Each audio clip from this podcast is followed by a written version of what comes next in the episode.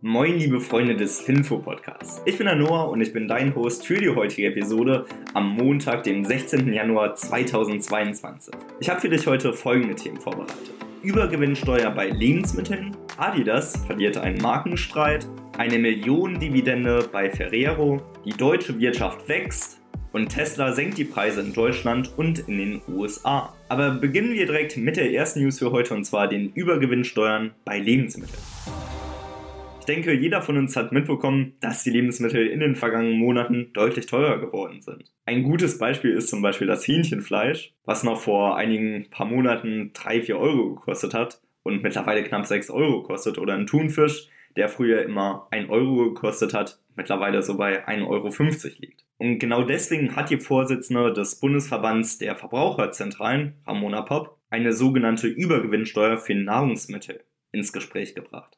Ihrer Auffassung nach würde man nämlich anhand der Gewinne sehen, ob sich die Lebensmittelhersteller an dieser Krise bereichern oder eben nicht. Bei Ölkonzernen gibt es ja jetzt schon seit einiger Zeit eine Übergewinnsteuer. Hier ist das Regelwerk, dass wenn ein Unternehmen 20% mehr Gewinn hat als im Vorjahr, dann müsste man darauf 33% Steuern zahlen. Wichtig ist hier, dass das noch keine beschlossene Sache ist, sondern dass man das einfach angesprochen hat. Persönlich hoffe ich nicht, dass das Ganze durchgesetzt werden kann, weil ich persönlich denke, dass das einfach unfair ist. Wenn ein Unternehmen wirklich gute Arbeit leistet, die Marktmacht ausweitet und genau deswegen dann auch mehr Gewinne schreibt, dann sollte man ja die gute Leistung nicht bestrafen, sondern eher sagen, hey, cool, du hast jetzt mehr Gewinne, wir versteuern das jetzt nicht noch mehr. Aber genau das wird ja jetzt aktuell in der Politik gemacht. Ich persönlich kann verstehen, warum man das macht, weil man den Verbraucher schützen möchte, denke aber, dass es für die Wohlfahrt einer Gesellschaft nicht wirklich förderlich ist. Und damit machen wir dann direkt auch weiter mit dem nächsten Thema, und zwar Adidas, die einen Markenstreit verlieren.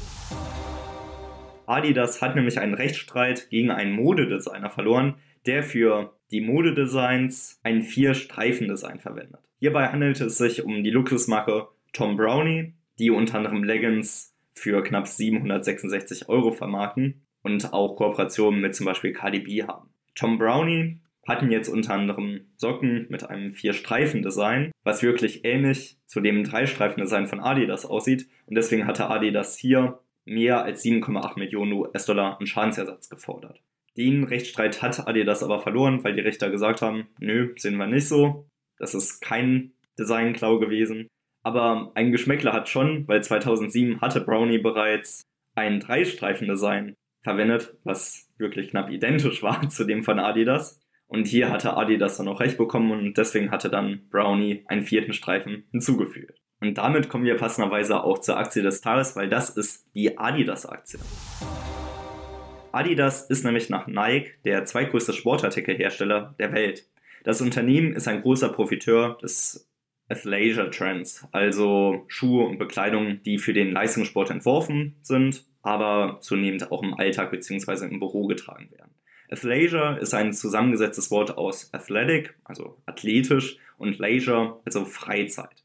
Diese Bekleidung ist bequemer, außerdem drücken die Träger von sportlichen Bekleidung einen gesunden und aktiven Lebensstil aus.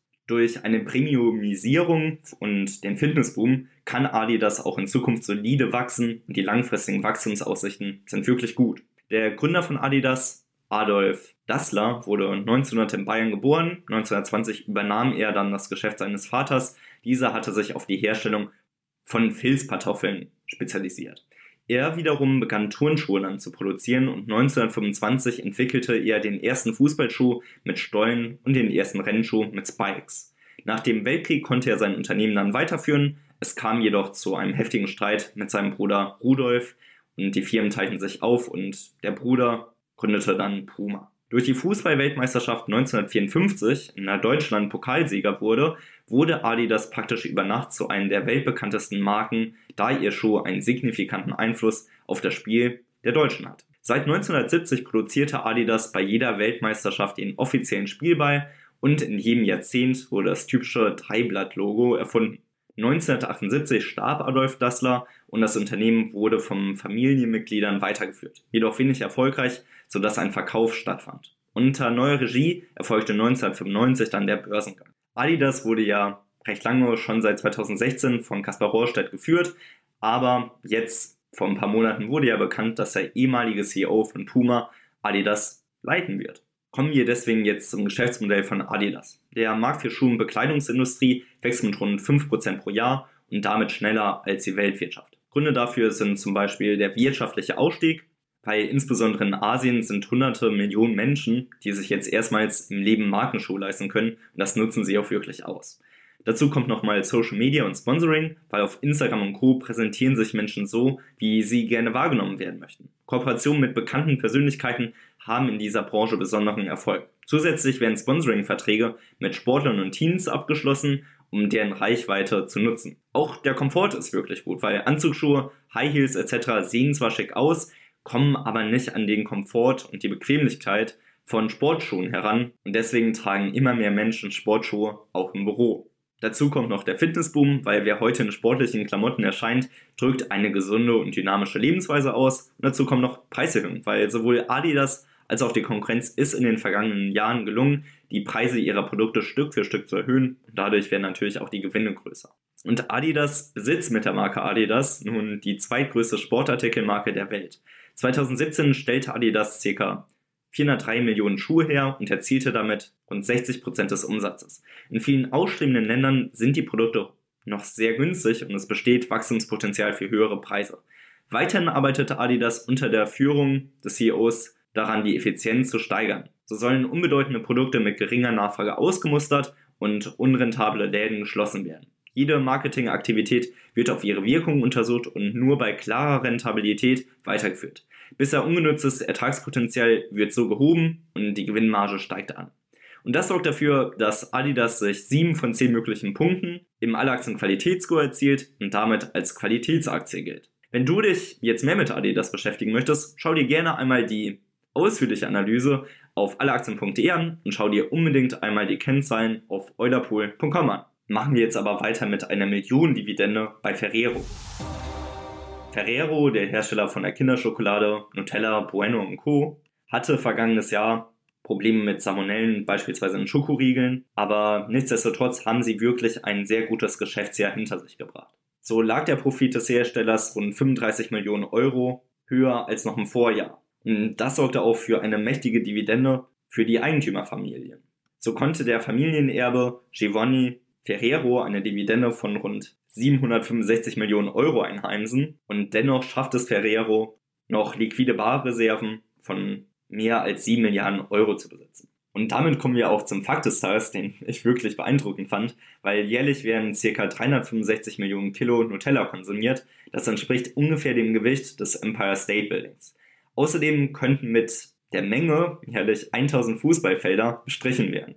Allein in Deutschland werden jährlich 90 Millionen Gläser Nutella produziert bei den ganzen News, da kann man wirklich schon fast traurig sein, dass Ferrero nicht börsennotiert ist. Ich würde da bestimmt bei einer attraktiven Bewertung mir überlegen, hier ein, zwei Positionen aufzubauen. Im Anschluss habe ich wirklich eine gute Nachricht für euch, weil die deutsche Wirtschaft ist 2022 um 1,9% gewachsen.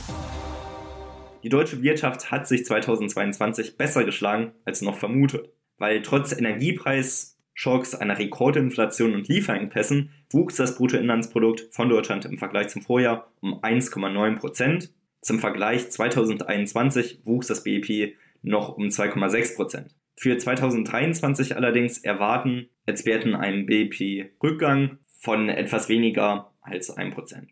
Und zu guter Letzt kommen wir zu Tesla, weil die senken die Preise in den USA und in Deutschland.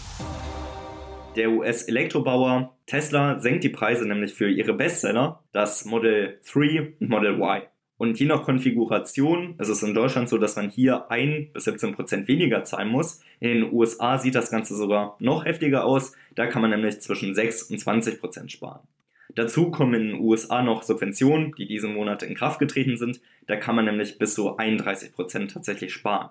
Dieser Schritt von Tesla ist wirklich erstaunlich weil auch in China hatten sie erst kürzlich die Preise reduziert, aber das geht eigentlich entgegengesetzt der davor vorherrschenden Firmenstrategie, wo man eher Preise gestiegen hat oder vielmehr Preise angehoben hat, weil die Nachfrage so hoch war. Im letzten Quartal hat es Tesla allerdings nicht geschafft, die angepeilten Verkaufszahlen zu erzielen und deswegen denkt man, dass jetzt die Preise reduziert werden, um es dieses Quartal zu schaffen. Das allerdings soll es mit der heutigen Episode gewesen sein. Ich hoffe, ihr hattet Spaß beim Zuhören und wir hören uns morgen wieder. In dem Sinne, macht's gut, ciao.